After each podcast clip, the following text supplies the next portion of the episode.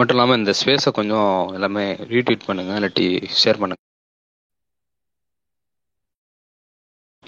Maximum இலக்கியம் சொல்லி பேசும்போது நம்ம பலரும் கூட நினைக்கலாம். இலக்கியம்னா போரான ஒரு சப்ஜெக்டாக கூட இருக்கலாம் சில பேருக்கு. இலக்கியம் இலக்கியம் சுற்றிட்டு இருக்கானுங்க அப்படின்னு.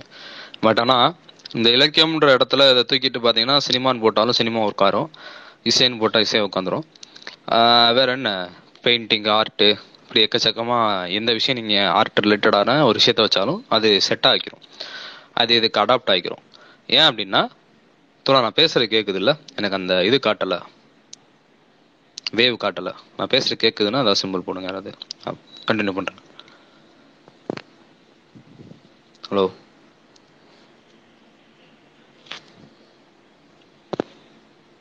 ஹலோ எந்த ஒரு ஆர்ட்டை போட்டாலுமே அது வந்து அதுக்கு ஃபிட் ஆகிடும். ஸோ நீங்கள் நம்ம இலக்கியத்துக்கு மட்டும்தான் சொல்கிறாங்கன்னு எடுத்துக்க வேண்டாம். பட் ஆனால் இது ஒரு எழுத்தாளர்களை குறித்து பேசக்கூடிய ஒரு விஷயமா இருக்குது இப்போ எழுத்தாளர்னு பார்த்துக்கிட்டிங்கன்னா சினிமாவில் வந்து ரொம்ப ரொம்ப பேஸான ஒரு விஷயம் வந்து ரொம்ப பேஸ் அடிப்படை வந்து எழுத்து. நீங்கள் ஸ்டோரி அந்த படத்தில் இருந்தாலும் இல்லைனாலும் அதுக்கான ஒரு ஸ்க்ரீன் பிளே வேணும் ஓகேவா அது ஏதோ ஒன்று கன்வே பண்ணும். இப்போ வந்து தத்தோஸ்கியோடைய நாவல்களாக இருக்கட்டும் அவருடைய நாவல்களை தள்ளி வரக்கூடிய படங்களா இருக்கட்டும். அதை வந்து கதை அடிப்படையாச்சு.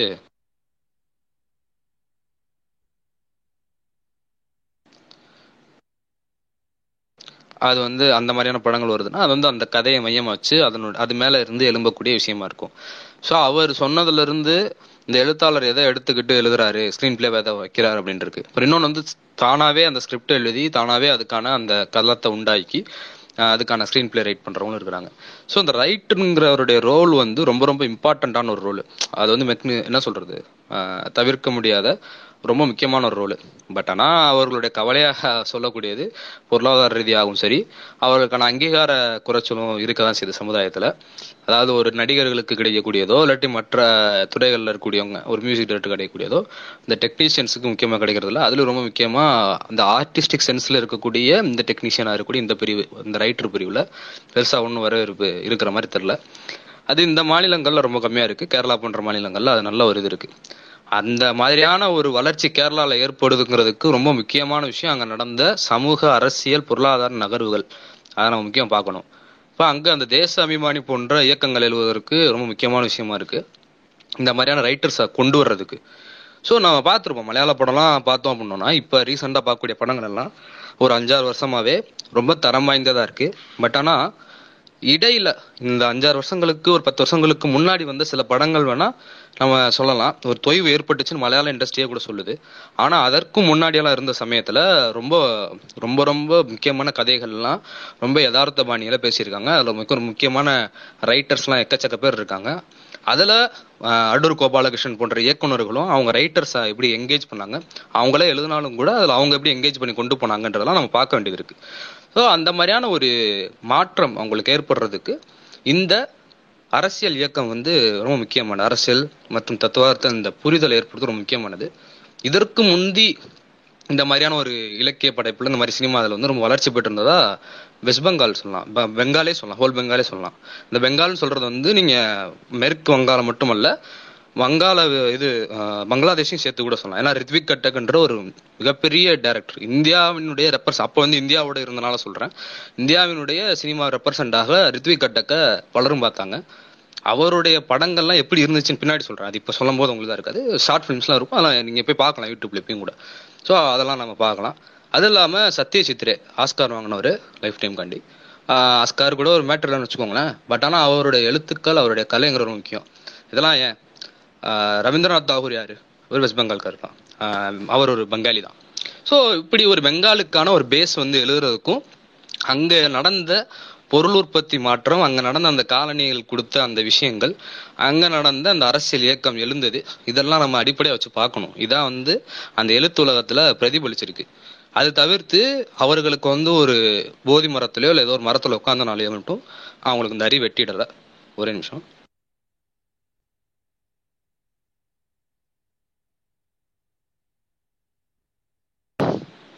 அப்படி பார்க்கும்போது இந்த இலக்கியம் கலைன்னு பேசும்போது இங்கே இயவசனுடைய இந்த புத்தகம் வந்து ரொம்ப முக்கியமான ஒரு புத்தகம் வழிகாட்டுது நமக்கு. ஸோ புத்தகம்னே ரொம்ப பெருசாக இருக்கும் படிக்கிறதுக்கு ரொம்ப கஷ்டமாக இருக்கும் புரிஞ்சுக்கிறதுக்கு ரொம்ப கஷ்டமாக இருக்கும் அப்படின்ற அப்படிலாம் அது இருக்கவே இருக்காது. ஆனால் இந்த விஷயம் இந்த டாபிக் எடுத்துக்கிட்டோம்னு வச்சுக்கோங்களேன் இப்போ நம்ம தொட்ட அந்த டாபிக் வந்து எடுத்தோம்னா நீங்கள் வால்யூம் வால்யூமா புக்கு போடலாம். அந்த அளவுக்கு இதில் விஷயம் இருக்குது உள்ளடக்கம் இருக்குது பட் ஆனா ஏன்னா அவ்வளோ எக்ஸாம்பிள்ஸ் காட்டலாம் நீங்க. ஆர்ட்ல இருந்து இது பாருங்க எப்படி இருக்கு இது பாருங்க எப்படி இருக்கு. எக்ஸாம்பிள்ஸ் காட்டுறதுக்கே உங்களுக்கு வந்து சில வால்யூம் தேவைப்படுற அளவுக்கு நீங்க போடணும்னா போடலாம். ஆனா இவர் ரொம்ப எளிமையா அப்ப நடந்த அந்த அரசியல் மோதல் அது எல்லாத்தையும் வச்சு அவரு இலக்கியத்தை எப்படி பார்க்கணும் இலக்கியம் என்பதற்கு என்னென்ன தேவை ஒரு இலக்கியவாதிக்கு என்னென்ன தேவைன்றதெல்லாம் ரொம்ப சூப்பராக அதில் சொல்லியிருப்பாரு. ஸோ இதில் ஆயிரத்தி தொள்ளாயிரத்தி இருபது ஆரம்பித்து இருபதுக்கு பிறகான இந்தியாவில் நடந்த சமூக மாற்றங்கள் அதில் எழுந்த கலை இலக்கிய வளர்ச்சி. இது ரொம்ப முக்கியம். இப்போ அவர் என்ன இதுல நான் வந்து சாப்டர்ஸ்லாம் போல அதே நேரத்தில் புக்கையும் நான் உங்ககிட்ட ஃபுல்லாக எக்ஸ்பிளைன் பண்ணவும் மாட்டேன். ஏன்னா நாங்கள் இதை இந்த வா இந்த புத்தகத்தை நாங்கள் இப்போ ஒரு மூணு அமர்வா வாசிச்சிருக்கோம். தமிழ் மார்க்ஸினுடைய கிளப் ஹவுஸில் இரவு ஒன்பது மணிக்கு ஒன்பது மணி டு பத்து மணி. அதுவும் திங்கள் செவ்வாய் வெள்ளி இந்த மூணு நாட்களில் வாசிக்க இருக்கிறோம். ஆல்ரெடி ஒரு மூணு அமர்வு வாசிச்சிருக்கோம். ரொம்பலாம் ராக்கெட் சென்ஸ்லாம் அதில் இருக்காது. ரொம்ப சிம்பிளாக எளிமையாக தான் இருக்கும். புரிஞ்சுக்கிற விதமாக தான் இருக்கும். மிஸ் பண்ணவங்க இல்லை இதில் திருப்பி படிக்கணும்னு நினைக்கிறவங்க நீங்கள் அதில் வந்து படிக்கலாம். உங்களுக்கு புரியும் ரொம்ப எளிமையாக தான் இருக்கும் அந்த அமர்வு. இல்லை அதோட ரிப்ளேஸ் இருக்கும். அந்த ரிப்ளேல கூட நீங்கள் போய் செக் பண்ணலாம். ஒரு தடவை எப்படி எப்படி இருக்குன்னு பார்க்கலாம். ஸோ ரொம்ப எளிமையான ஒரு புத்தகம் தான். ஆனால் அவ்வளோ உள்ளடக்கத்தை வச்சுட்டு இருக்கக்கூடிய ஒரு புத்தகம் அதே நேரத்தில். ஸோ கடுகு சிறுத்தான் காரங்குறைன்ற மாதிரி அதுக்கு அவ்வளோ ஒரு இன்டென்ஸ் இருக்குது இன்டென்ஸ் இருக்குது இப்போ இந்த புத்தகத்தை பார்த்தோம் அப்படின்னா இதுல அவர் வந்து நம்ம வாசிப்பின் மூலமா தான் அதை ஃபுல்லா உணர முடியும் ஃபுல்லா புரிஞ்சுக்க முடியும். பட் ஆனா இதோடைய அந்த அவுட்லே அந்த ஒரு ஓவரால் வியூ வந்து சொல்லலாம். அதுக்குள்ள இருக்கக்கூடிய விஷயங்களை நம்ம டிஸ்கஸ் பண்ணலாம். அது சாப்டர் வைஸ் நம்ம போக வேண்டாம். பட் ஆனா நான் சொல்ற விதத்துல அந்த சாப்டர் வைஸ் வந்துடும் அதே நேரத்தில் உங்களுக்கு ஏதாவது கேள்விகள் இல்லாட்டி உங்களுடைய புரிதல் நீங்கள் ஒரு பர்ஸ்பெக்டிவ்ல பார்ப்பீங்க இல்லையா? நான் ஒரு கருத்து வைப்பேன் உங்களுக்கு எதிர்கருத்தாக கூட இருக்கலாம். வந்து பேசுவோம் நம்ம. அதுக்காண்டி அந்த அமர்வு. எல்லாரும் பேசுறது தான் ஸோ அப்படி பார்க்கும்போது இந்த புத்தகத்தில் அவர் என்ன மென்ஷன் அவர் என்ன எப்படி இந்த இதை வந்து நரேட் பண்ணுறாருன்னு கேட்டிங்கன்னா ஆயிரத்தி தொள்ளாயிரத்தி இருபது காலகட்டங்களுக்கு பிறகு இந்தியாவில் எழுந்த அந்த சுதந்திரத்துக்கு பிறகு எழுந்த சாரி சுதந்திர போராட்ட காலகட்டங்களில் தீவிரமாக நடந்த அந்த காலகட்டங்களில் எழுந்த சமூக மாற்றம். அதன் மூலமாக இலக்கியத்தில் வந்த பிரதிபலிப்பு இது ரொம்ப முக்கியமானதாக இஎம்எஸ் பார்க்குறாரு. அப்படி பார்க்கும்போது அதற்கு முன்னாடி மரபு கவிதைகளாக எழுதிட்டு வந்த மரபு கவிதைனா ராமாயணம் மகாபாரதம் போன்ற கவிதைகள் எழுதிட்டு வந்த இது போன்ற கதை நடைகள் கவிதைகள் உரை இது மாதிரி விஷயங்கள் எழுதிக்கிட்டு பாடல் பாடிக்கிட்டு இப்படியே வந்தவங்க ஒரு மாற்றம் ஏற்படுது ஒரு இயக்கம் எழுது பயங்கரமா இருக்கு. அதுதான் வந்து முற்போக்கு எழுத்தாளர் சங்கமா வந்து பின் பின் நாட்கள் வந்து பரிணமிக்குது. அதற்கு பிறகு நாடக சங்கம் வருது. ஸோ இப்படி இந்த சங்கங்கள்லாம் யாருன்னு கேட்டிங்கன்னா அதில் யார் உறுப்பினர்களாக இருக்கிறாங்கன்றது ரொம்ப முக்கியமான விஷயம். இதில் யார் இருக்கிறாங்க கேட்டிங்கன்னா காங் கம்யூனிஸ்டுகள் சோசியலிஸ்டுகள் காங்கிரஸ் சோசியலிஸ்ட் இந்த மாதிரி விஷயங்கள் இவங்க எல்லாமே இருக்கிறாங்க. இதை தவிர்த்து பொதுவாக தன்னுடைய அரசு நிலைப்பாட்டை அறிவிக்காதோரும் அதே நேரத்தில் வந்து பாசிச அப்போ வந்து பெரிய பாசிச எதிர்ப்பலைகள் இருந்த சமயம். நமக்கே தெரியும் வேர்ல்டு வார் டூ நடந்துட்டு இருக்க சமயம். நான் ஆயிரத்தி தொள்ளாயிரத்தி நாற்பது கட்டங்கள் எல்லாமே ஸோ அப்போ நிறைய பாசிச எதிர்ப்பாளர்களும் ஏகாதிபத்திய காலனித்துவ எதிர்ப்பாளர்களும் சாதிய மத ரீதியான இந்த ஒடுக்குமுறைகள் இதை எதிர்த்து கொண்டிருந்தவங்களும் இந்த சங்கத்துல தங்களை இணைச்சுக்கிட்டாங்க. ஸோ இப்போ அந்த சங்கங்கிற ஒரு வட்டம் வந்து பெருசு. வெறும் கம்யூனிஸ்டுகள் வெறும் சோசியலிஸ்டுகள் மட்டும் இல்லாத எல்லோரும் கலந்துருக்கூடிய ஒரு ஜனநாயக வெகுஜன அமைப்பாக தான் இந்த சங்கம் வந்து இயங்குச்சு. அப்படி இந்த சங்கம் இயங்கும் பொழுது பார்க்க வேண்டிய விஷயம் என்னன்னா கம்யூனிஸ்டுகள் சோசியலிஸ்டுகள் சுதந்திரத்துக்கு பிறகு என்ன மாதிரியான ரியாக்ஷனரி எப்படி இருந்தது அவங்ககிட்ட? மற்றவர்கள் கம்யூனிஸ்டுகள் அல்லாத மற்றவர்கள் எப்படி ரியாக்ட் பண்ணாங்க? ஈவன் கம்யூனிஸ்ட் பார்ட்டியில் இருந்தார்களும் எப்படி சிலர் இதுக்குள்ளேயே ஒரு முரண் ஏற்பட்டது அப்படிங்கிற விஷயத்தெல்லாம் ஒரு கிறிஸ்டல் கிளியரா சொல்ல முடியும் அப்படின்னா அது தோழர் இஎம்எஸ்ஆல தான் முடியும். ஏன்னா அவரும் அந்த சங்கத்துல ஒரு அங்கமாக இருந்தவர். குறிப்பாக கேரளாவில் அதில் ஒரு மெயினான ஒரு ஆள் அவர்.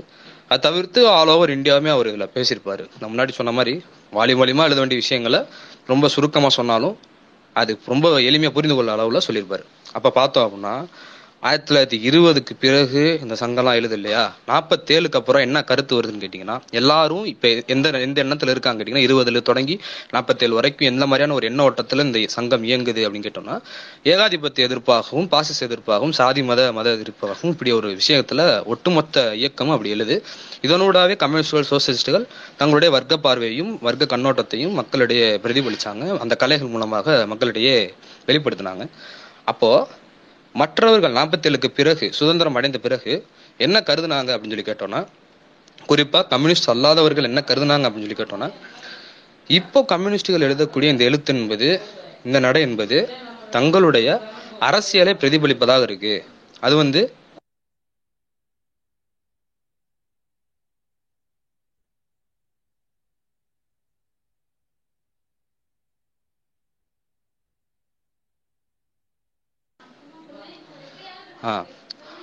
அப்போ அப்போ இருந்த அந்த கம்யூனிஸ்டுகள் மீது என்ன விமர்சனம் அவங்க வச்சாங்க அப்படின்னு கேட்டோம்னா இவர்கள் வந்து அரசியல் கருத்துக்களை பிரதிபலிக்கிறாங்க. அது மட்டும் இல்லாமல் சங்கத்திலையும் அந்த கருத்துக்களை திணிக்கிறாங்க அப்படிங்கிற மாதிரி விமர்சனம் வருது. அதே நேரத்தில் கம்யூனிஸ்டுகள் என்ன சொல்றாங்க கேட்டீங்கன்னா இல்லைங்கய்யா நீங்க இந்த சுதந்திரத்தை வந்து வாங்கிட்டோன்றனாலேயே போராட்டம் முடிஞ்சதாகவும் இல்லாட்டி வந்து நம்ம யாருக்காக நம்ம பேசணும் எளிய மக்களுக்கு பேசணும் இல்லையா அவங்களுக்கு வந்து அந்த ஒரு இடம் கிடைச்சிருச்சு அவங்களுக்கான அந்த சுதந்திரம் கிடைச்சிருச்சுன்னு நினைச்சிட்டு இருக்கோம். அப்படி இல்லை. இந்த சுதந்திரத்துக்கு பின்னாடி இருக்கக்கூடிய வர்க்க நலன் யாருக்கு? இது வர்க்க எந்த வர்க்கத்துக்கு இந்த சுதந்திரம் வந்து பலன் அளிக்கும் அப்படிங்கிறத ஒரு தோல் காட்ட வேண்டிய தேவை இருக்கு. அது ஒரு கலைஞனால முடியும் அது ஒரு எழுத்தாளனால முடியும். ஸோ அந்த நோக்கத்துக்காக நம்ம எழுதணும். வெறும் பாசிச ஏகாதிபத்திய எதிர்ப்பு என்பது இதோட முடிஞ்சிடல. இந்தியாவுக்கு சுதந்திரம் கிடைச்சிட்டனால முடிஞ்சிடலன்னு. அதோட ரிலவெண்ட் இப்போ நம்மளால பார்க்க முடியல இல்லையா? உலகம் தளவியும் சரி இந்திய அளவுலையும் சரி. எந்த அளவுல வந்து பாசிசம் முற்றி இருக்கு எந்த அளவுல ஏகாதிபத்தியத்தினுடைய தாக்கம் இருக்கு அப்படிங்கிறத இந்த நியூ லிபரேஷன் காலகட்டங்களில் உணர முடியுது. தெரியுது வெட்ட வெளிச்சமா? அப்போ அதோட முடிஞ்சிடலன்னு சொல்லி அவர் சொல்றப்போ அந்த அந்த அந்த நேரத்துல என்ன சொல்ல வர்றாரு அப்படின்னா இதுக்குள்ளே திருத்தல்வாத போக்கு இல்லையா? இதுவே போதும். நம்ம இது சுதந்திரம் அடைஞ்சிட்டோமே அதுக்கப்புறம் என்ன அப்படின்ற போக்க கண்டிப்பா அந்த இடத்துல கம்யூனிஸ்டில் எதிர்த்து தான் ஆகணும். அது அவர்களுடைய தார்மீக கடமை ஆயிடுது விமர்சனம் வச்சுதான் ஆகணும். அதே நேரத்துல அந்த படைப்பே வேணாங்கிறத சொல்கிறக்கான உரிமை யாருக்கு இல்லை அது அவங்களும் சொல்லவும் கிடையாது. ஸோ இந்த ஒரு பிளவு இரண்டு முகாம்களாக பிரியக்கூடிய நேரம் ஏற்படுது தருணம் ஏற்படுது. ஸோ இந்த ஒரு பிளவு என்பது ஆயிரத்தி தொள்ளாயிரத்தி நாற்பத்தி ஏழுக்கு அப்புறம் இந்த முதலா இந்த முற்போக்கு எழுத்தாளர்களுடைய சங்கம் என்பது உடையப்படுறதுக்கான காரணம் எழுது. அப்போது அதற்கு பிறகு கேரளாவோட தேசாபிமானி என்ற சங்கம் வந்து வருது. அதன் மூலமா வந்து நிறைய வாசகர்களும் எழுத்தாளர்களும் படிப்பாளர்களும் உள்ள இணைகிறாங்க அப்புறம் நான் முன்னாடி சொன்ன மாதிரி கேரளாவில் இப்போ பியூட்டிஃபுல்லான படங்கள் வர்றதுக்கும் இதற்கு முன்னாடி அடூர் கோபாலகிருஷ்ணன் போன்ற இயக்குநர்கள் வளர் வருவதற்கும் அது அதற்கு அவர்களுக்கு பக்கபலமாக பின்னூட்டமாக இருந்த எழுத்தாளர்கள் பஷீர் உட்பட பல எழுத்தாளர்கள் வந்து வருவதற்கும் அந்த சங்கம் என்பது ஒரு அடித்தளமிட்டது அதே நேரத்தில் அது புரிந்து கொண்ட தத்துவார்த்த போக்கு என்பது ரொம்ப முக்கியமானது. அது மக்களுக்கு செலுத்திச்சு அந்த எழுத்தாளர்களுக்கு செலுத்திச்சு. ஸோ அது பார்த்தோம். இப்போ இந்த மோதலுக்கு இடையே ஒரு டிஸ்கஷன் வரும்ல? ஒரு டிஸ்கஷன் வரும். இப்போ அந்த டிஸ்கஷனோட என்ன தெரிஞ்சுக்க வரும்னா என்ன மாதிரியான ஒரு ஃபிலாசபிக்கல் ஸ்டாண்ட் இருக்கணும்? எப்படி இதை புரிஞ்சுக்கணும்? எப்படி வந்து நம்ம இது அதுக்கு அடுத்து முன்னேற்ற போகிறோம் என்ன நடந்திருக்கு? தப்பு எங்கன்றத அனலைஸ் பண்ண வேண்டிய விஷயம் இருக்குது அதை இந்த இடத்துல இஎம்எஸ் பண்ணுறாரு அப்போ அவர் என்ன கேட்குறாரு ரெண்டா பிரியுது முகாமா? ரெண்டு முகாம பிரிகிறோம். அந்த இடத்துல இருந்து என்ன சொல்றாங்கன்னு கேட்டிங்கன்னா நீங்கள் அரசியல் பேசுறீங்க அப்படின்னு சொல்லி சொல்கிறாங்க ஓகே இப்போது இந்த முற்போக்கு சங்கம்ன்றது ஆயிரத்தி தொள்ளாயிரத்தி இருபதுல வந்துச்சுன்னு சொன்னேன்ல. இதுக்கு முன்னாடி கலைஞர்களே இல்லையா? அதுக்கு முன்னாடி எழுத்தாளர்கள் இல்லையா? இருந்தாங்க. அவங்க என்ன எழுதுனாங்க? மரபு ரீதியான அந்தந்த காலகட்டத்துக்கு ஏற்ற போல மன்னனை பற்றியோ கடவுளை பற்றியோ பாடிக்கொண்டிருந்த பாடல்களை அந்த இதை குளோரிஃபை பண்ணிட்டு அந்த மாதிரியான கலைகள் வந்துட்டு இருந்துச்சு. ஓகேவா அவங்க வந்து இந்த முற்போக்கு எழுத்தாளர் சங்கம் உதயமாகறப்ப அவங்க என்ன விமர்சனம் வச்சாங்கன்னு கேட்டீங்கன்னா இதேதான். உங்ககிட்ட அழகியல் இல்ல உங்ககிட்ட கலை இல்ல உங்ககிட்ட வெறும் பிரச்சாரம் தான் இருக்கு. உங்ககிட்ட வெறும் ஏகாதிபதி எதிர்ப்புன்ற பிரச்சாரம் மட்டும்தான் இருக்கு. உங்ககிட்ட அரசியல் தான் இருக்கு. நீங்க பண்றது அரசியல் பிரச்சாரம். மற்றபடி கலை அல்லன்னு சொல்லி சொல்றாங்க. இப்ப அதே விஷயத்த சுதந்திரம் அடைந்த பிறகு இவர்களும் சொல்கிறார்கள். அப்ப இது எதை காட்டுது அப்படின்னு கேட்டீங்கன்னா இந்த ஒரு புரிதல் இன்மையில தான் முக்கியமா. சுதந்திரம் அடைந்தது எந்த வர்க்கத்துக்கு சாதகமா போகுது அப்படிங்கிற அந்த புரிதல் இல்லாத ஒரு போதாமை தான் காட்டுது.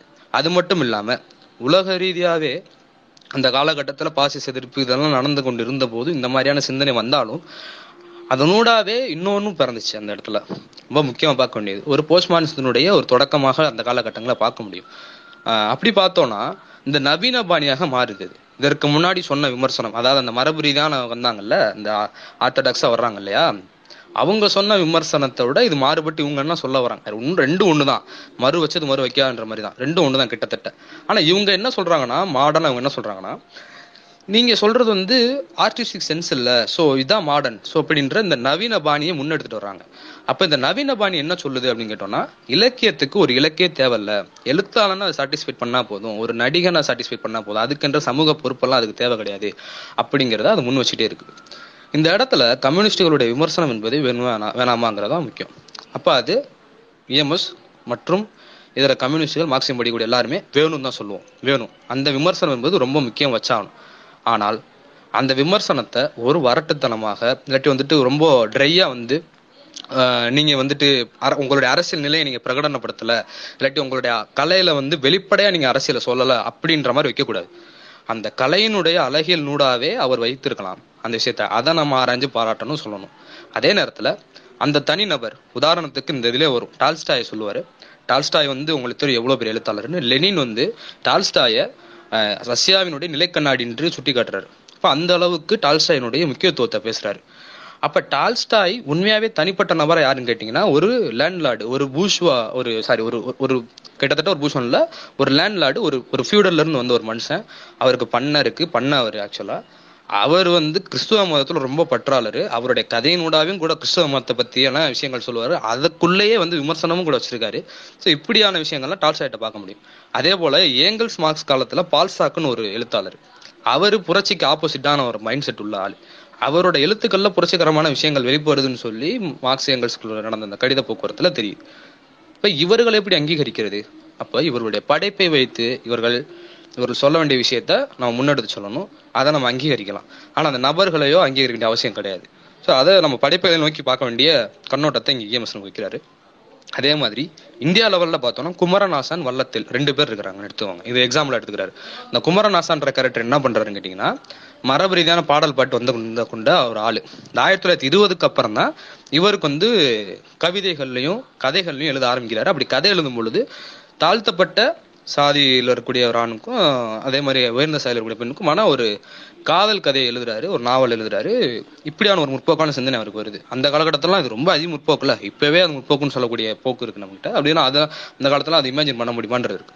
அவர் அப்போ எழுதுறாரு. அந்த தாக்கம் அவருக்கு எப்படி வந்துச்சுன்னு கேட்டீங்கன்னா வங்காளத்தினுடைய அந்த கலை இலக்கியங்கள் அது அவருக்கு வந்துச்சு இவர் கேரளாக்காரர் ஆக்சுவலா அந்த கலை இலக்கியம் தாக்கலாம் வருது. அதே நேரத்தில் அந்த கேரளாவில் என்ன மூமெண்ட் நடந்துகிட்டு இருக்குன்னு கேட்டீங்கன்னா நாராயணகுருனுடைய அந்த இயக்கம் நடந்துகிட்டு இருக்கு. கிட்டத்தட்ட இங்கே இருக்க பெரியார் மாதிரி அவர் ஒரு சமூக போராளியாக அவர் இருக்கிறாரு. அவர் வந்து தொடர்ந்து இப்படி ஒரு பிரச்சாரத்தை முன்னெடுக்க சாதி ரீதியான மத ரீதியான அந்த பிற்போக்குத்தனங்களுக்கு எதிராக அந்த அந்த அந்த ஒடுக்குமுறைக்கு எதிராக அவர் பிரச்சாரம் எடுக்கும் பொழுது தன்னை நாராயணகுருனுடைய சிஷியராக அவர் தான் அனுபவிச்சிருக்கிறாரு அதெல்லாம் வெளிப்படையா அவர் அறிவிக்கிறாரு தன்னுடைய கலைகள் எல்லாம் இதுக்கப்புறம் பிரதிபலிக்கிறது எல்லாம் பிரச்சாரம் தான் என்னுடைய பிரச்சாரத்துக்காக என்னுடைய கலைகள் எல்லாரும் வெளிப்படையா அறிவிக்கிறார்.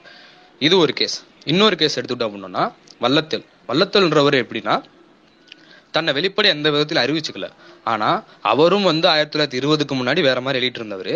ஒரு ராமாயணம் மகாபாரதம் போன்ற கதைகளை மொழிபெயர்த்துக்கிட்டு அதை எழுதிட்டு இருந்தவர் லேட்டஸ்ட்டாக அவர் இந்த ஆயிரத்தி தொள்ளாயிரத்தி இருபதுக்கு அப்புறம் எப்படி மாறுறாருன்னு கேட்டோம்னா அவருடைய சேஞ்ச் எதை நோக்கி இருக்குன்னா ஏகாதிபத்திய எதிர்ப்பு காந்தி இயக்கங்கள் அவர் இருக்குது. ஸோ அதனோட தன்னை இணைச்சிக்கிறாரு போராடுறாரு கொள்றாரு ஆனால் அவர் எந்த இடத்துல வெளிப்படையாக சொல்லலை. என்னுடைய கலை என்பது வந்து இதை திருத்துவதற்கு இல்லாட்டி வந்து பிரச்சாரம் செய்வதற்கு என்று இந்த இடத்துலையும் சொல்லலை. ஆனால் அவருடைய கவிதைகள் அவருடைய படைப்புகள் அதுக்கு அடுத்து வந்தது ரொம்ப ரொம்ப முக்கியமானது இருக்குது ரொம்ப ஏகாதிபத்திய எதிர்ப்பு வந்து பேசக்கூடியதாக இருக்குது அப்போ அந்த விஷயத்தை வந்து நம்ம அங்கீகரிக்கணும்னு சொல்றாரு. ஏன்னா வெளிப்படையா சொல்ற ஒரு கேரக்டருக்கு வெளிப்படையா சொல்லாதவங்களும் இருக்காங்க. அப்போ இவங்க ரெண்டு பேர்கிட்ட இந்த வெளிப்படக்கூடிய கலை அங்கீகரிக்கிறோம். ஓகே இதெல்லாம் கூட இஎம்எஸ் உடைய பெஸ்ட்னு சொல்ல முடியாது நிபுணத்துலர் இதோட தாண்டி மார்க்சிய சிந்தனையில இயக்க புயல் போக்குல பொருளாதார முறையில ஒன்று வைப்பாரு. அது என்னன்னு கேட்டோம்னா இந்த சிந்தனை வருது இல்லை ஆயிரத்தி தொள்ளாயிரத்தி இருபதுக்கு அப்புறம் குமரன் குமரன் ஆசானுக்கோ வல்லத்தலுக்கோ இல்லை அதுக்கு முன்னாடி இருந்த டால்ஸ்டாய்க்கோ அதுக்கு முன்னாடி இருந்த பால்சாக்குக்கோ எதுக்கு இந்த எண்ணம் வருது அப்படின்னு கேட்டோம்னா அவர்களுடைய சமூக சிந்தனை அந்த சமூக சிந்தனை எப்படி வருதுன்னு கேட்டிங்கன்னா சமூகத்திடம் இருந்து வருது. தனிநபராக இருந்து வரல அந்த சமூகத்தில் நடக்கக்கூடிய பொருள் உற்பத்தி முறை அந்த சமூகங்களுடைய இயங்கு முறை அதில் இருந்து தான் சிந்தனை பிறக்குது. ஓகேவா? இப்ப பால்சாக் வந்து புரட்சியை பிடிக்கலாம் புரட்சிக்கான அந்த கருத்துக்கள் எப்படி அவர்கிட்ட வந்துச்சுன்னா அங்க நடந்த அந்த முதலாளித்துவ உற்பத்தி முறை இல்லாட்டி அங்க நடந்த அந்த உற்பத்தி முறையில இருந்த முரண்கள் அதுல மக்கள் கொந்தளிச்சுக்கிட்டு இருக்கிறான் அதுல பிரச்சனை இருக்குன்னு தெரியுது. அப்ப அது அது இப்படி ஒரு பிரச்சனை நடக்குது இல்லை இப்படி பிரச்சனை வரும் மக்களுடைய எண்ண ஓட்டம் இப்படி இருக்குன்றத பிரதிபலிக்கிறார் எழுதுறாரு. டால்ஸ்டாய் உண்மையிலே ஒரு கிறிஸ்தவ மதத்தை ஃபாலோ பண்ணக்கூடிய ரொம்ப ஒரு பற்றாளரா இருந்தாலும் எதுக்கு இப்படி ஒரு எழுத்து அவர்கிட்ட இருந்து வருதுன்னா அந்த சமூகத்துல அப்படியான மக்கள் வாழும் காட்டி அவங்க கிட்ட இருந்து பெறக்கூடிய அந்த விஷயத்தை தான் இவர் பிரதிபலிக்கிறாரு. ஆக ஒரு கலை என்பது இப்படியாகத்தான் இருக்கும். இங்கேயும் மட்டும் இல்ல மற்ற உலகம் நடந்தது இந்த ஆயிரத்தி தொள்ளாயிரத்தி இருபதுக்கு அப்புறம் பார்த்தோம்னா உலகம் முழுக்க பாசிச எதிர்ப்பு ஏகாதிபத்திய எதிர்ப்பு ரொம்ப பிரச்சாரம் ரொம்ப பெருசா இருந்தது. அதனோடு சேர்ந்து சோவியத்தினுடைய எழுச்சி ஆயிரத்தி தொள்ளாயிரத்தி பதினேழுக்கு அப்புறம் சோவியத்தினுடைய எழுச்சி அதன் மூலமாக பல இடங்களும் சென்றடைந்த சோசியலிச இலக்கியங்கள். இது கொடுத்த தாக்கம். இது எல்லாம் தான் இவர்களுக்கு ஒரு புரட்சிகரமான சிந்தனையும் சாதிய மதம் போன்ற விஷயத்தை தாண்டி வெளியே வரக்கூடிய சிந்தனையும் ஏற்பட்டுச்சு. அதனோடு இந்தியாவில் காலனித்துவம் கொடுத்த அந்த பூசுவா பூசுவாசிக்கான அந்த முதலாளித்துவ உற்பத்திக்கான வழிமுறைகள் அந்த அந்த ஒரு ரிசம்பிளன்ஸ் இங்கே வந்து தெரியுது. அதனுடைய தாக்கம். இதெல்லாம் தான் இப்படியான எழுத்துக்கள் கலை வடிவத்தில் உருவாவதற்கு ஒரு முக்கிய காரணமாக இருக்கு. ஸோ இங்கே என்ன நம்ம தெரிஞ்சுக்க வேண்டியது இருக்குன்னா இது மட்டும் இல்லை இந்த காலத்துக்கு மட்டும் இல்லை. மனுஷன் பிறந்து வளர்ந்து மனிதனுடைய அந்த ஆதிக்குடி பிறந்து வளர்ந்து இது வரைக்குமே எப்படி வந்திருக்குன்னு கேட்டிங்கன்னா மனித இனம் ஒரு காடுல வசிச்சு போய் வேட்டையாடி இல்லாட்டி போயிட்டு ம பழத்தையோ காய்கறியோ வே பொறுக்கி சாப்பிட்டு அதை வந்து நடந்து நாடோடி வர்க்கமாக வாழ்ந்து கொண்டிருந்த அந்த சமயத்தில் கூட எப்படி இருந்தாங்க எப்படி அவங்களுடைய கலை இருந்துச்சுன்னு கேட்டிங்கன்னா குடும்பம் அரசு தனி சொத்துல கூட ஏங்கல்ஸ் வந்து ஒரு இடத்துல சொல்லுவார். அந்த மக்கள் வந்து இறை வழிபாடு எப்படி இருந்துச்சுன்னா நடனம் ஆடிக்கிட்டே இறை வழிபட்டுருக்காங்க. எதை?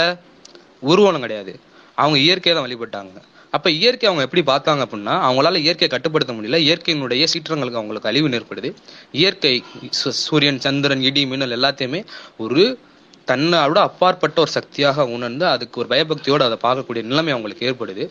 இதன் காரணமாக அவருடைய கலை என்பது இயற்கையை பிரதானப்படுத்தி இயற்கையை ஒரு அபார சக்தியாக காட்டி அதை வழிபடும் விதமாக அமைஞ்சிச்சு தான் இந்த கலை இப்படி வந்திருக்கு. அதற்கு பிறகு வந்த ஒரு காலகட்டம் மனிதனுடைய எவால்வேஷன் வருது. அப்போ என்ன ஆகுறான்னா காட்டை அழிக்க முடியுது உன்னால. நெருப்பை உண்டாக்க முடியுது காட்டை அழிக்க முடியுது. அழிச்சு அந்த இடத்துல வந்து ஒரு விவசாயம் பண்ணி அங்கே வந்து அந்த விவசாயத்தின் மூலமாக ஒரு உணவை சேமித்து தன்னுடைய குடும்பமாக ஒரு குழுவாக ஒரு இடத்துல நிலைச்சு வாழக்கூடிய காலகட்டம் வருது. ஓகேவா?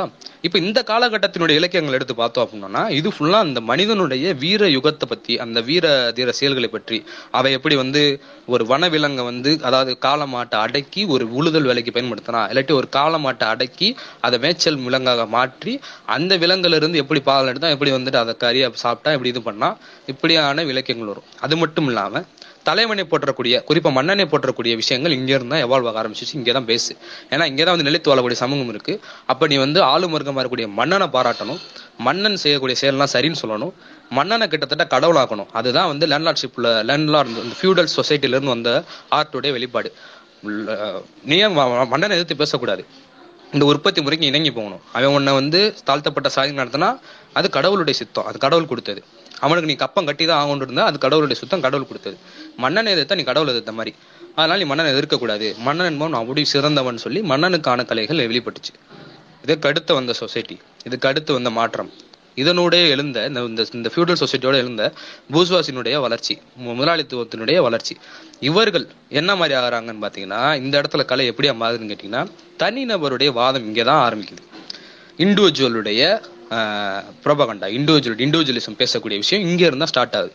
அப்போ இந்த தனிநபர் வாதம்ங்கிறது ஏன் ஆரம்பிக்குதுன்னு கேட்டிங்கன்னா தனிப்பட்ட நபருக்கு எப்படி அப்பா இவ்வளோ சொத்து இருக்க முடியும்? ஒரு மன்னர்ன்றவன் மன்னருடைய குழு மன்னருடைய குடும்பம்னு வரும்பொழுது ஒரு தனிப்பட்ட நபர் ஒரு தனிப்பட்ட ஒரு ஆளுக்கு எப்படி இவ்வளோ சொத்து இருக்க முடியும்? இல்லாட்டி ஒரு தனிப்பட்ட நபர் வந்து செய்வது சரியா?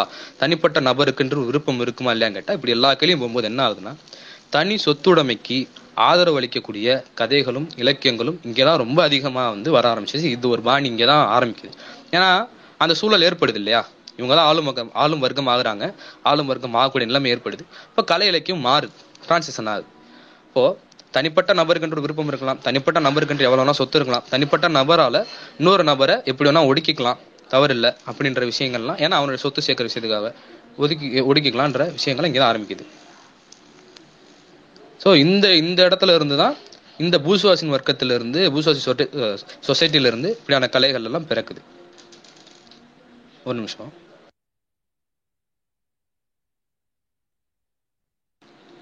இது வந்து இந்த இந்த கதை இலக்கியங்கள் மற்ற நடனம் இசை இது எல்லாத்துலயும் ஓவியம் இது எல்லாத்துலயும் பிரதிபலிக்குது.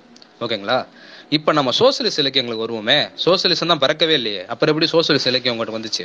எதன்னு வச்சு நீங்க சோசியலிஸ்ட் இலக்கியம் சொல்றீங்க கேட்டா அது பாட்டாளி வர்க்கத்தை பிரதிநிதித்துவப்படுத்தக்கூடிய இல்லாட்டி முதலாளித்துவ சொசைட்டிக்கு எதிராக எழுதக்கூடிய இலக்கியம் கூட நீங்க பேர் வச்சிடலாம் ஏன் அப்படி சொல்றோம் அப்படின்னா இந்த இலக்கியங்கள் எதனால வருது? ஒரு சோசியலிஸ்ட் சொசைட்டியே வரல ஆனா எப்படி வருதுன்னு கேட்டோம்னா இந்த இலக்கியங்கள் முதலாளித்துவ உற்பத்தி முறை முற்றி அதில் ஏற்படக்கூடிய முரண்களை பார்த்து வருது. இதுதான் இந்த உற்பத்தி முறையில இவ்வளவு பேருக்கு பிரச்சனை இருக்கு.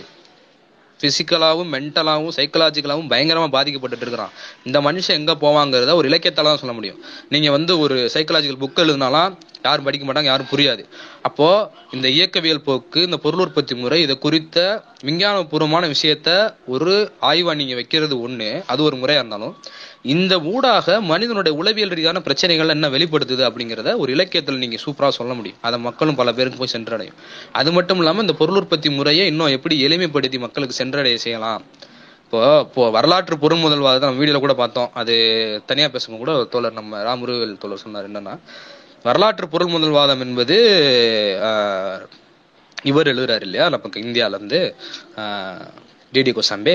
அதற்கு முந்தி ராகுல்ஜி எழுதினாலும் ராகுல்ஜிட்ட முரண்கள் இருந்தாலும் ரெண்டு பேர்த்துக்கும் ராகுல்ஜி போன்றவர் வந்து தேவைன்னு சொல்லி சொல்றாரு. ஏன் அப்படின்னா அவர் எழுதின வாழ்க்கா முதல் கங்கைவர் என்பது அவ்வளோ ஒரு முக்கியமான ஒரு நூலா இருக்கு. எளிமைப்படுத்தி சொல்றது மக்களிடையே சென்றடைய இருக்கு. இப்போ அந்த மாதிரியான இலக்கியங்கள் தேவை.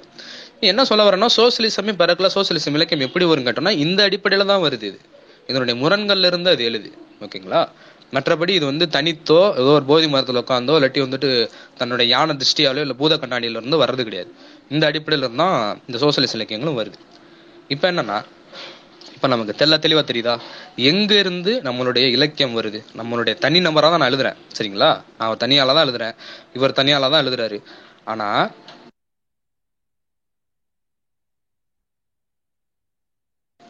ஆனா இந்த இலக்கியங்கள் வந்து எங்க இருந்து வருது அப்படின்னு கேட்டோம்னா சமுதாயத்திலிருந்து தான் பெறப்படுது.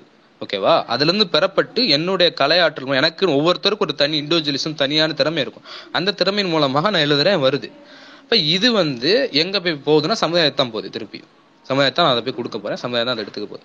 அப்போ இங்க கலை கலைக்காகவா கலை சமுதாயத்துக்காகவான்னு கேள்வி வச்சா கலை சமுதாயத்துக்காகவேங்கிற ஆன்சர் தானே வரணும். ஆனா கலை கலைக்காக அப்படிங்கிற வாதத்தை தான் கம்யூனிஸ்ட் அல்லாதவர்கள் சோசியலிஸ்ட் அல்லாதவர்கள் அன்னைக்கு முன் வச்சாங்க. அப்ப என்ன கலை கலைக்காகன்னு சொல்லும் பொழுது அது ஆர்டிஸ்டிஷன்ஸ்க்காக இருக்கணும். அது வந்து எந்த ஒரு இலக்கம்லாம் அது தேவையில்லைன்னு சொல்லி சொல்கிறாங்க அப்படி இல்லை. ஒவ்வொரு கலைக்கும் ஒரு இலக் ஒரு இலக்கு இருக்குது ஒரு இது இருக்குது நோக்கம் இருக்குது ஒரு பிரச்சாரத்தை அது எப்படியே பண்ணுது. அரசியலே இல்லாத படம் எடுக்கிறேன் இல்லை அரசியலே இல்லாத எழுத்து எழுதுறேன்னு சொன்னாலும் அதே ஒரு அரசியல் தான். மக்களை குறிப்பாக இளைஞர்களை அரசியல் நீக்கம் செய்வது என்பது ஒரு மிகப்பெரிய அரசியல். அது ஆளும் இருக்கிறதுக்கு சாதகமாக இருக்கக்கூடிய விஷயம். அதைத்தான் பண்ணிட்டு இருக்கு. ஏன் வந்து இப்படி அரசியல் நீக்கம் செய்யக்கூடிய பாணி இந்த முதலாளித்துவ சமூகத்துல எழுதுன்னு கேட்டோம்னா அது தேவையா இருக்கு. ரொம்ப ரொம்ப தேவையா இருக்கு. நீங்க அரசியல் கத்துக்கொள்வதும் நீங்க வந்து அரசியலை நோக்கி பயணிப்பதும் உங்களுடைய கேள்விகளை கேட்பதும் அதுல முறைப்படுத்தி வைப்பதும் எவ்வளவு தூரம் முக்கியமானதுன்னு கேட்டீங்கன்னா அந்த சிஸ்டத்தை வந்து கொலாப்ஸ் பண்றதுக்கு அவ்வளவு முக்கியமானது. அடுத்த முற்போக்க நகரத்துக்கு முக்கியமானது. ஆனா அதை நகர விடாம தடுக்கணும் இந்த சிஸ்டத்தோட எங்கேஜ் ஆகி போகணும். சட்டம் அதே போல அரசியல் அதுக்கப்புறம் வந்து இதெல்லாம் என்ன பண்ணணும்னு கேட்டீங்கன்னா உங்களை ஆர்டர் பண்ணணும். இந்த சிஸ்டத்தோட நீ இணைஞ்சே ஆகணும்னு சொல்லி உங்களை ஆர்டர் பண்ணும் கலை என்ன பண்ணுன்னா உங்களை இணங்க செய்யும். அதைத்தான் அதில் தெளிவாக சொல்லுவார். இணங்க செய்யும்னா என்னன்னா அப்படியே சாஃப்டாக வந்து உங்கள் தோல் மேலே கை போட்டு வந்து சொல்லும். இப்படி தான் இருக்கணும். உனக்கு தப்பிக்க வழி இல்லைன்னு சொல்லி சொல்லும். அதே கலைக்கு இன்னொரு ஃபேஸ் என்ன இருக்குன்னு கேட்டிங்கன்னா அதை தான் இந்த சோசியலிஸ்டுகள் கம்யூனிஸ்டுகள் முன்னெடுக்கிறாங்க. இந்த முரண்ல எழுப்பிடக்கூடிய முரண். கையில தோல் க- தோல் மேல கை போட்டு இந்த சிஸ்டத்துல இருக்க தப்பை சுட்டி காட்டி இதனால ஏற்படக்கூடிய விளைவுகளை சுட்டி காட்டி இதுக்கு தீர்வை தேடுறான்னு சொல்லி உங்ககிட்ட சொல்ல வைக்கக்கூடிய இடத்துல தான் சோசியலிஸ்ட் கலைகள் சோசியலிஸ்டினுடைய பிர- எழுத்துக்கள் எல்லாமே இருக்கு. ஓகேங்களா? அப்போ எல்லா இடத்துலயுமே கலை என்பது அந்த சிஸ்டத்துக்கு இணங்க செய்யக்கூடியதா தான் இருக்கு. ஓகேங்களா? ஏன்னா அது வர்க்க சமூகம். நம்ம ஒன்றும் வர்க்கமற்ற சமூகத்தில் இல்லை. இஷ்டம் போல ரொம்ப கலையாற்றல வருதுன்னு சொல்றதுக்கு எல்லா கலைகளும் இந்த சிஸ்டத்துக்கு இங்கே தான் செய்யுது. அதுல மாறுபட்டு இருக்குது அப்படின்னு சொல்லக்கூடிய கலைகள் என்ன செய்யும்னு கேட்டீங்கன்னா இந்த சிஸ்டத்துல இருந்து எப்படா வெளியே போறது? எப்படி வந்து நீ மாற்றி அமைக்க போற? எவ்வளோ சி எவ்வளோ கூர்படுத்தி நீ மாற்ற போற அப்படிங்கிறத வைக்கிறதா முற்போக்கா இருக்கு. இல்லாட்டி வந்து சிஸ்டத்தை மாற்றக்கூடியதா இருக்கு. இல்லாட்டி மாறுபட்ட சிந்தனை ஆல்டர்னேட்டா ஒரு ஆர்ட் இருக்கு அப்படின்னு சொல்லி சொல்ல முடியும் நம்மளால. அதுதான் வந்து ஆல்டர்னேட் மற்றபடி post Marxism sorry post modernism ஒன்று வந்தாலும் சரி இல்லை அதுக்கடுத்து பிளா பிளா பிளான்னு எது வந்தாலும் சரி எல்லாமே வந்து நவீன பாணியாக புது புது விஷயமா அது புதுசாக ஏதோ சொல்லுதுன்னு போல தான் தெரியும். மற்றபடி அது தனி நபருடைய வாதமாக தனி சொத்துடைமை ஆதரிக்கக்கூடிய வாதமாகத்தான் போய் முடியும். அந்த இடத்துல தான் அது நிற்கும் ஸோ இந்த முட்டுச்சந்தை இந்த மாதிரி நிற்கிற இடத்த சுட்டி காட்டுறாரு இஎம்எஸ் இதைத்தான் அன்றைய கம்யூனிஸ்டுகள் செஞ்சாங்க சோசியலிஸ்ட் செஞ்சாங்க. அதனாலதான் அவர் தெளிவா சொன்னாரு இந்த போராட்டம் என்பது ரொம்ப முக்கியமானது தீர்க்கமானது. இதை பண்ணி தான் ஆகணும். இதை பண்ணாம இருக்க முடியாது. இந்த திருத்தரவாத போக்கை தடுத்து ஆகணும் ஈவன் கம்யூனிஸ்டுகளா இருந்த பலரும் கூட இந்த திருத்தரவாத போக்கை ஆதரிச்சாங்க. அப்படி ஒரு மைண்ட் செட் இருந்தாங்க. கலை கலைக்காக தான் இருக்குன்ற போல மைண்ட் செட் இருந்தாங்க. ஆனா அதை எதிர்த்தாரு. அதை ரொம்ப தீவிரமா பிரச்சாரம் செய்தாரு. அதற்கான வழிமுறைகளை முன்வைக்கவும் செஞ்சாரு. எப்படி இருக்கணும் போல. அப்ப அதுக்கான எக்ஸாம்பிள்ஸ் எல்லாம் எடுக்கும்போது தோழர் லெனின் கார்கி அவங்களுடைய கடித போக்குவரத்து ரொம்ப முக்கியமானது. ஒருத்தர் இலக்கியத்தில் மிகச்சிறந்தவர் சோசியலிஸ்ட் இலக்கியத்தில். சோசியலிஸ்ட் சாரி சோசியலிசம் ரியலிசம் அப்படின்னு சொல்லி ஒரு கான்செப்டை ஒரு முக்கியமான டேம ஒரு முக்கியமான பொலிட்டிக்கல் எக்கனாமிக்கல் மூமெண்ட்டை இலக்கியத்தில் கொண்டு வந்த ஒரு ஞானி ஒரு முக்கியமான மேதை வந்து கார்கி. அவரை தவிர்த்து யாரும் இருக்க முடியாது இந்த இடத்துல. அதே மாதிரி தோழ தோழர் லெனின். அரசியல் தத்துவம் ஒரு முக்கியமான அரசியல் பொருளாதார தத்துவமாக இருந்த மார்க்சியத்தை நடைமுறை சாத்தியமாக்கிய தோழர் லெனின் புரட்சியாளர். அவர் இவங்க ரெண்டு பேர்த்துக்கு நடந்த கான்வர்சேஷன் ரொம்ப முக்கியமானது. ரெண்டு பேரும் பரஸ்பரம் ரெண்டு பேரை புகழ்ந்துக்குவாங்க. ரெண்டு பேரும் பரஸ்பரம் ரெண்டு பேருடைய முயற்சியையும் ஊக்குவிப்பாங்க. முயற்சிக்க என்ன சொல்லுவாங்க? ரெண்டு பேரும் பரஸ்பரம் சண்டை போடுவாங்க. அதான் முக்கியமான விஷயம். அந்த ரெண்டு பேரும் போடக்கூடிய சண்டையிலேருந்து ரெண்டு பேரும் மன்னிப்பு கேட்டுப்பாங்க. ரெண்டு பேரும் இந்த சட்டையை முக்கியம்னு சொல்லி நினைக்கிறாங்க. வேணும் அப்படின்னு நினைக்கிறாங்க. லெனின் என்ன சொல்றாருன்னு கேட்டீங்கன்னா ஃபர்ஸ்ட் கார்கி வந்து என்ன சொல்றாருன்னு கேட்குற ஒரு முக்கியமான விஷயம். கார்கி என்ன சொல்றாருன்னா கட்சியில வந்து கட்சிக்குள்ள இருக்கக்கூடிய இந்த வாதங்களை வந்து சாஃப்டா ஹேண்டில் பண்ணலாம்ன்றது போல சொல்றாரு. ரொம்ப முருக ஹேண்டில் பண்ண வேண்டாம் ரொம்ப காட்ட விமர்சனம் வைக்க வேண்டாம்னு சொல்றாரு.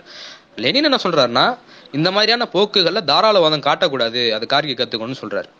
அதே லெனின்னா கார்கியினுடைய எழுத்துக்களை ரொம்ப ரொம்ப முக்கியமான எழுத்த குறிப்பா அந்த புரட்சிக்கு ரஷ்யன் புரட்சிக்கு ரொம்ப முக்கியமானது என்றும் குறிப்பிடுறாரு. அது மட்டும் இல்லாம கார்கியினுடைய அந்த எழுத்து பாணி அந்த எழுத்து முறை அந்த எழுத்து விதம் வந்து ரொம்ப முக்கியமானு சொல்றாரு. கார்கி வந்து அதே போல லெனினை பரஸ்பரம் பாராட்டுறாரு. இந்த புரட்சிக்கு எவ்வளவு முக்கியமான ஒரு நாயகன் புரட்சியினுடைய தலைவன் என்று கார்கே இவர் லெனினை பாராட்டுறாரு. இதெல்லாம் விட கார்கியே கார்கியை பத்தி சொல்ற விஷயம் இருக்கு. தான் எங்க இருந்து எழுத கத்துக்கிட்டேன் எங்க இருந்து எழுதுனேன்னு சொல்லி விஷயம் இருக்கு. கார்கியோட வாழ்க்கையை எடுத்து பாத்தீங்கன்னு வச்சுக்கோங்களேன் அவர் வந்து ஒரு சாதாரண ஒரு அவர் வந்து அவங்க அப்பாலாம் வந்து ஜாருடைய அப்பா தாத்தாலாம் வந்து ஜாருடைய அந்த அ- அந்த அரசாங்கத்துல பணியாற்றி இருந்தாலும் அவங்க அப்பா அம்மாலாம் இறந்ததுக்கு அப்புறம் ரொம்ப கீழ்நிலைக்கு போயிடுறாரு பாட்டாளர் இருக்க மாதிரி சின்ன பிள்ளையில இருந்து அவர் நடந்தே ரஷ்யாவை சுத்தி இருந்திருக்கிறாரு. அது மட்டும் இல்லாம பல இடங்கள்ல வேலை பார்த்துருக்கிறாரு செருப்பு கடை பேக்கரி தொழிற்சாலை குறிப்பாக வந்து ரயில் பெட்டிக்கு வந்து பெயிண்ட் அடிக்கிற வேலை இதெல்லாம் பண்ணியிருக்காரு. அதனோட தான் அவருக்கு வந்து தசோசியுடைய கதைகளும் டால்ஸ்டாயினுடைய கதைகளும் புஷ்கினோட கவிதைகளும் இதெல்லாம் அவருக்கு கிடைக்கப்பட்டுருச்சு அதெல்லாம் படிக்க ஆரம்பிச்சார். அதனோட தான் இந்த தொழிலாளர்களுடைய பழக்கம் ஏற்பட்டுச்சு. தொழிலாளருடைய வாழ்க்கையை பார்த்தாரு இது பண்ணார். அப்போது தஸ்தோஸ்கி விட்ட இடத்துல த- டால்ஸ்டாய் விட்ட இடத்த புஷ்கின் உட்டடத்தை அவங்க எல்லாம் எளிய மக்களை பிரதிபலிச்சாங்க. ஆனா ஒரு ஒரு முக்கியமான இலக்கு இல்லாது பிரதிபலிச்சாங்க. அந்த அந்த நிலைக்கண்ணிலே இருந்தாங்க. ஆனா இவர் தான் சோசியலிசம் ரியலிசம் என்ற கான்செப்ட்ல இவர் எழுதுறாரு.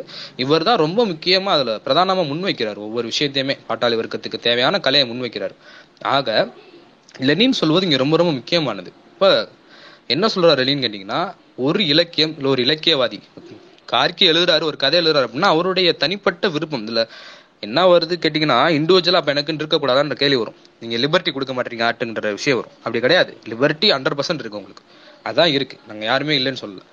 கிரிட்டிக் வைக்கிற வைக்கிறோம். அது ரெண்டாவது விஷயம். பட் ஆனால் நீங்கள் தனிப்பட்ட நபராக தனிப்பட்ட கலையாக தனிப்பட்ட ஆட்டாக எழுதிருங்க என்னன்னாலும் கார்கி ப்ரோலெட்ரலி அப்படின்ட்டு ஒரு ஒரு இதழ் நடத்துகிறாரு அப்போ. அந்த இதழ் கட்சிக்கு தொடர்புடைய ஒரு இதழ். கட்சியினுடைய அங்கமாக அது செயல்படுது. இப்போ அதில் வரக்கூடிய திருத்தல்வாத கட்டுரைகளை அதில் வரக்கூடிய அந்த ஒரு இலகுவான இல்லாட்டி தாராளவாத அந்த கட்டுரைகள்லாம் லெனின் வந்து ரொம்ப தீர்க்கமாக எதிர்க்கிறார். இதை நம்ம சரிப்படுத்தணும்னு சொல்லி கார்கே டயலாக் நடத்துறாரு. சரிப்படுத்துறாங்க. அது டைலாக்லேயே போகுதுன்னு வச்சுக்கோங்க. கான்வர்சேஷனில் போய் அதை சரிப்படுத்துது முறைப்படுத்தி தன்னைத்தானே நெறிப்படுத்திக்குது. இந்த டைலாக்கினூடாக அது தேவையும் கூட. தத்துவார்த்த போராட்டம் என்பது இந்த பேச்சுவார்த்தை என்பது ஒருவருக்கொருவர் பரஸ்பரமாக சுய விமர்சனம் செய்து முன்னேற வேண்டியது அவசியம். கம்யூனிஸ்ட் கட்சியை பொறுத்தளவு. வோல்ஸ்விக்லேயும் அந்த மாதிரி நடைமுறை தான் வோல்ஸ்விக் பார்ட்டியிலேருந்து முக்கியமாக என்ன சொல்கிறார் லெனின்? இந்த இலக்கிய ஃபோராமு இந்த ஃபோராம் எல்லாம் சுதந்திரமா இயங்கலாம். அது ஒன்றும் தப்பு இல்லை. ஆனால் கட்சிக்கு அந்த கட்டுப்பாடுக்கு இல்லாட்டி அந்த தத்துவார்த்த குறிப்பா பாட்டாளி வர்க்கத்துக்கு எது உகந்ததோ பாட்டாளி வர்க்கத்தினுடைய ஆட்சி அதிகாரத்துக்கு இல்லாட்டி பாட்டாளி வர்க்கத்தினுடைய போராட்டத்துக்கு எது உகந்ததோ அதை பிரதிநிதித்துவப்படுத்துவதை தவிர்த்து விட்டு அடுத்த விஷயத்தை பாட்டுறதோ இல்லாட்டி அடுத்த விஷயத்தை பிரதிநிதித்துவப்படுத்திக்கிட்டே இருக்கிறதோ தவறான போக்கு. அது இந்த பாட்டாளி வர்க்கத்தை மேலும் மேலும் பிளவுபடுத்தும். சமுதாயத்தை மாற்றியமைக்க மு- இது பண்ணாது இது. அப்போ இந்த இந்த விஷயத்த லெனின் போன்ற ஞானிகள் பார்க்க வேண்டிய அவசியம் இருக்கு. அவங்க வந்து சுட்டி காட்ட வேண்டிய அவசியம் இருக்கு. ஈவன் கார்கினுடைய அந்த கலையில் வந்து மேலாண்மை இருந்தாலும் அவருடைய ஆதிக்கம் வந்து அவருடைய அறிவாற்றலும் திறமை இருந்தாலும் லெனின் போன்ற ஆசான்கள் சுட்டி காட்ட வேண்டிய தேவை இருக்கு. இப்போ இதை நம்ம எடுத்துக்கணும் இல்லையா? அதே தான் கார்கி என்ன பண்றாருன்னா அவருக்கு முன்னாடி இருந்த எழுத்தாளர் எல்லாத்தையும் சுட்டி காட்டுறாரு இவங்க எல்லாம் வர்றாங்கன்னு. இவங்க எல்லாத்தினுடைய கவிதைகளையும் கலையையும் நான் ஏத்துக்கிறேன். பிரதி நல்லா ஆதரிக்கிறேன்.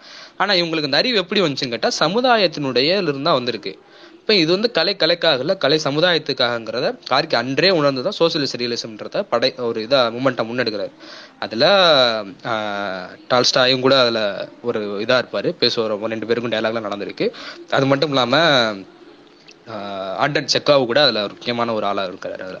ஸோ இதெல்லாமே நம்ம இந்த சோசியலிசம்ல வந்து அதாவது சோசியலிசம் ரியலிசம் இந்த இந்த இந்த மூமெண்ட்டோட சேர்த்து பார்க்க வேண்டிய விஷயம். இதை தவிர்த்து பார்த்தோம் அப்படின்னோம்னா இந்த சுதந் இந்த எழுத்தாளர்னு ஒருத்தர் இருக்கான் இல்லையா? ஒவ்வொரு கலைக்கும் ரொம்ப முக்கியமானது. குறிப்பா வந்து சினிமா அப்புறம் வந்து நாவல் அதுக்கப்புறம் இந்த லிட்ரேச்சர் இதுக்கெல்லாத்துக்கும் எழுத்தாளனுடைய பங்கு ரொம்ப முக்கியமானது. ஸோ எழுத்தாளன் வந்து என்ன பண்ணுவான்? எழுத்தாளனுக்கு வந்து என்ன இருக்கணும்னு கேட்டோம்னா பொறுப்புணர்வு ரொம்ப முக்கியம். இருக்கணும் சமுதாயத்தின் மீதான பொறுப்புணர்வு இருக்கணும். உதாரணத்துக்கு நான் சொல்லலாம். அதை தவறாக கூட நீங்க நினைக்கலாம் பட் ஆனால் அது என்னோட இண்டிவிஜுவல் கருத்தாவே நான் சொல்றேன். இப்போ இந்த காளி படத்தினுடைய போஸ்டர் வந்து வெளியே வந்துட்டு இருக்கு. காளியை பத்தி எல்லாம் பெருசா பேசிட்டு இருக்காங்க வைக்கிறாங்கன்னு வச்சுக்கோங்களேன். ஒரு ஃபார்ம் இருக்கு. காளி வந்து ஒரு வன தெய்வம் இல்லாட்டி வந்துட்டு ஆதி குடிகள் கும்பிட்ட ஒரு தெய்வமா இருக்கலாம். இன்னும் சொல்ல போனா பல இடங்கள்ல நம்ம ஆளுகளும் கோட் பண்றது இருக்கு. என்னன்னா காளி வந்து ஒரு தாய்வழி சமூகத்தை வந்து பிரதிபலிக்கக்கூடிய ஒரு கடவுளாக இருக்கிறாள் அப்படின்னு சொல்லி பார்க்க முடியுது. ஆணை வந்து மிதித்து அந்த தாய்வழி சமூகத்தை பிரதிபலிக்கக்கூடிய கடவுளாக அது இருக்குது அப்படின்னு சொல்லி நம்ம பார்க்க முடியுது. ஆனா இன்று வழிபடக்கூடிய பலரும் வந்து அந்த கண்ணோட்டத்தெல்லாம் பாக்குறாங்களான்றது கேள்விக்குறி. அப்ப அந்த ஃபார்ம் என்ன? அப்போ அந்த ஃபார்மை நம்ம எப்படி டச் பண்ணணுங்கிற ஒரு சமூக பொறுப்புணர்வு வந்து நமக்கு வேணும். அதனால சமூகத்தில் விளையக்கூடிய விஷயங்கள் இருக்கு. இது வேணும். அதே நேரத்தில் இந்த பொருள் உற்பத்தி முறையை வந்து எப்படி நீங்க வந்து ஆதரிச்சு எழுத போறீங்களா? இல்லாட்டி வந்துட்டு நீங்க எப்படி விமர்சிக்க போறீங்க? ஒரு சீர்திருத்தவாத போக்குல லஞ்சம் ஊழல் தான்ப்பா பிரச்சனை. மற்ற எதுவுமே பிரச்சனை இல்லைன்னு சொல்லி சொல்ல போறீங்களா? இல்லை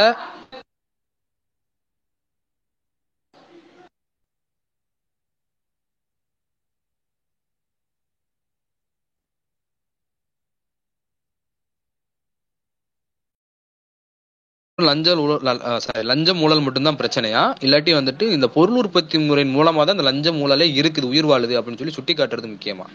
அதான விஷயம். அதே போல சாதி மதத்துக்கு எதிராக படம் எடுப்போது சாதி மதத்துக்கு எழுதுவதோ தவறு கிடையாது. ஆனால் அதுல முழுமை இருக்கான்னு பார்க்கணும். அது வந்து இன்னும் ஒரு சாதி தன்னுடைய சாதிக்கு இல்லாட்டி தன்னுடைய ஒரு குறிப்பிட்ட ஒரு சாதிக்கு வந்து பிரதிநிதித்துவம் வேணும் இல்லாட்டி அதுக்கு வந்து ஒரு முக்கியத்துவம் வேணும் அப்படிங்கறக்காக கலைகளை படைக்கணுமா? இல்ல ஒட்டுமொத்த சாதி முறையும் இந்த மத முறையும் இந்த விஷயமே வந்து ஒளியணும் இந்த ஒடுக்குமுறையும் ஒளியணும்னு சொல்லி எழுதணுமான்னு இருக்கு அப்படி நம்ம எழுதணும்னா அதாவது இந்த ஒடுக்குமுறை மொத்தத்தையும் நம்ம அழிக்கணும்னு நினைக்கிறோம் ஒழிக்கணும்னு நினைக்கிறோம் எழுதணும்னா அதற்கான பின்னாடி இருக்கக்கூடிய பொருளாதார காரணிகளை இல்லாட்டி அந்த விஷயத்தை டச்சாவது பண்ணும் ஒரு சுட்டிக்காட்டவாது செய்யணும் ஒரு இதா. அந்த பொறுப்புணர்வு என்பது வேணும். ஒவ்வொரு கலைஞனுக்கும் ஒவ்வொரு இதுவனுக்கும் எழுத்தாளனுக்கும். அதைத்தான் வந்து சுட்டி காட்ட வேண்டிய அவசியம் இருக்கு. ஏன்னா இந்த சோசலிச இல்லாட்டி வந்து கம்யூனிச எழுத்தாளர்கள் படைப்பாளிகள் ஒரு நோக்கோடு அதாவது குறிப்பா வந்து பாட்டாளி வர்க்கத்தை அணி திரட்ட வேண்டிய ஒரு நோக்கோடு எழுதும் பொழுது அந்த நோக்கோடு செயல்படும் பொழுது அந்த நோக்கோடு வந்து சமூகத்தை மாற்றி அமைக்கணுன்ற எண்ணத்தோட போகும் பொழுது இது பெரிய தடையா இருக்கு பெரிய ஒரு டிஸ்ட்ராக்ஷனா இருக்கு இந்த பாட்டாளி வர்க்கத்துக்கு. நீங்க உங்களுடைய முயற்சிகளை பண்ணிட்டு இருக்கும் பொழுது ஆளும் வர்க்கத்தினுடைய அந்த ஃபண்டை வச்சுக்கிட்டு இன்னும் சொல்ல வெளிப்படையா சொல்லணும் அந்த ஆளும் வர்க்கத்துடைய ஃபண்டை வச்சுக்கிட்டு இந்த பாட்டாளி வர்க்கத்தை திசை திருப்புவதற்காக இந்த மாதிரியான ஆர்ட்டை வெளியே கொண்டு வரீங்கன்ற விமர்சனம் என்பது வைக்க வேண்டிய அவசியம் இருக்கு இங்க. அதே மாதிரி இந்த பாட்டாளி வர்க்கத்தை பிளவுபடுத்துவதற்கான ஃபண்டை கூட விட்டுருங்க. இந்த பிளவுபடுத்துவதற்கான ஒரு தத்துவத்தின் பின்னாடி நீங்க ஓடிக்கிட்டு இருக்கிறீங்க. அது சரின்னு சொல்லி பாட்டாளி வர்க்கத்தை திசை திருப்புறீங்க அப்படிங்கிற விமர்சனத்தை கண்டிப்பா கம்யூனிஸ்ட்கள் வச்சுதான் ஆகணும். இந்த இடத்துல வந்து அந்த இடத்துல இருக்கிறவங்க நாங்க முற்போக்கு பேசுறோம். எங்க கிட்ட வந்து இந்த விமர்சனம் வைக்கக்கூடாது. நீங்க முற்போக்கு பேசுறவங்க மட்டும் தான் வைக்கணும்னு சொல்லி ஒரு போலியான முற்போக்கை முன்னிறுத்துறதும் இல்லாட்டி அந்த இடத்துல வந்து ஒரு தற்காப்பு கவசமா விக்டிம் கார்டு போடுறதும் அதுக்கு பின்ப அரசியலை முன்னெடுக்கிறதுங்கிறது எந்த வகையிலும் சரியானதா இருக்க முடியாது. அது என்னன்னா இன்றைக்கு வேணா மக்கள் அதை வந்துட்டு பார்த்துட்டு ஆதரிக்கலாம் இது பண்ணலாம். நாளைக்கு இந்த விமர்சனத்தை மக்கள் மெச்சுவார்கள். மக்கள் வந்து இந்த விமர்சனம் அவர்கள் கைகளுக்கு கிடைக்க பெற்றால் அப்ப சொல்லுவாங்க. இல்லைன்னா நாளைக்கு மக்களுக்கு வந்து உணரும் பொழுது மக்கள் வந்து தெளிவடையும் பொழுது இந்த கலையை தூக்கி போட்டு மிதிப்பாங்க.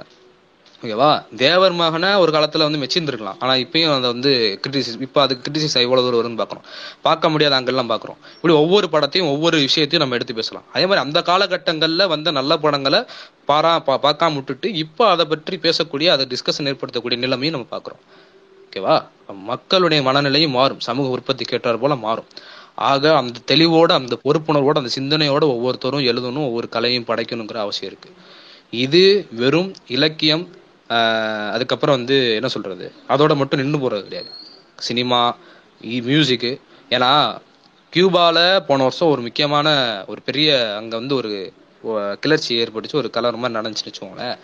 இப்போ அதுக்கு பின்னாடி பார்த்தீங்க அப்படின்னீங்கன்னா பேக்கப்பாக வந்து யூஎஸ் ஃபண்டு எல்லாம் இருக்குது எல்லாம் நடக்குது. அதில் ஒரு ரேப்பரோட ரோல் வந்து முக்கியமான ரோலாக இருக்குது அவர் ஒரு பாட்டெல்லாம் போடுறாரு. இப்போ இதெல்லாம் நம்ம வந்து பார்க்கணும். ஏன் திசை திருப்பல் இருக்குங்கிறத நம்ம பார்க்க வேண்டியது இருக்கு.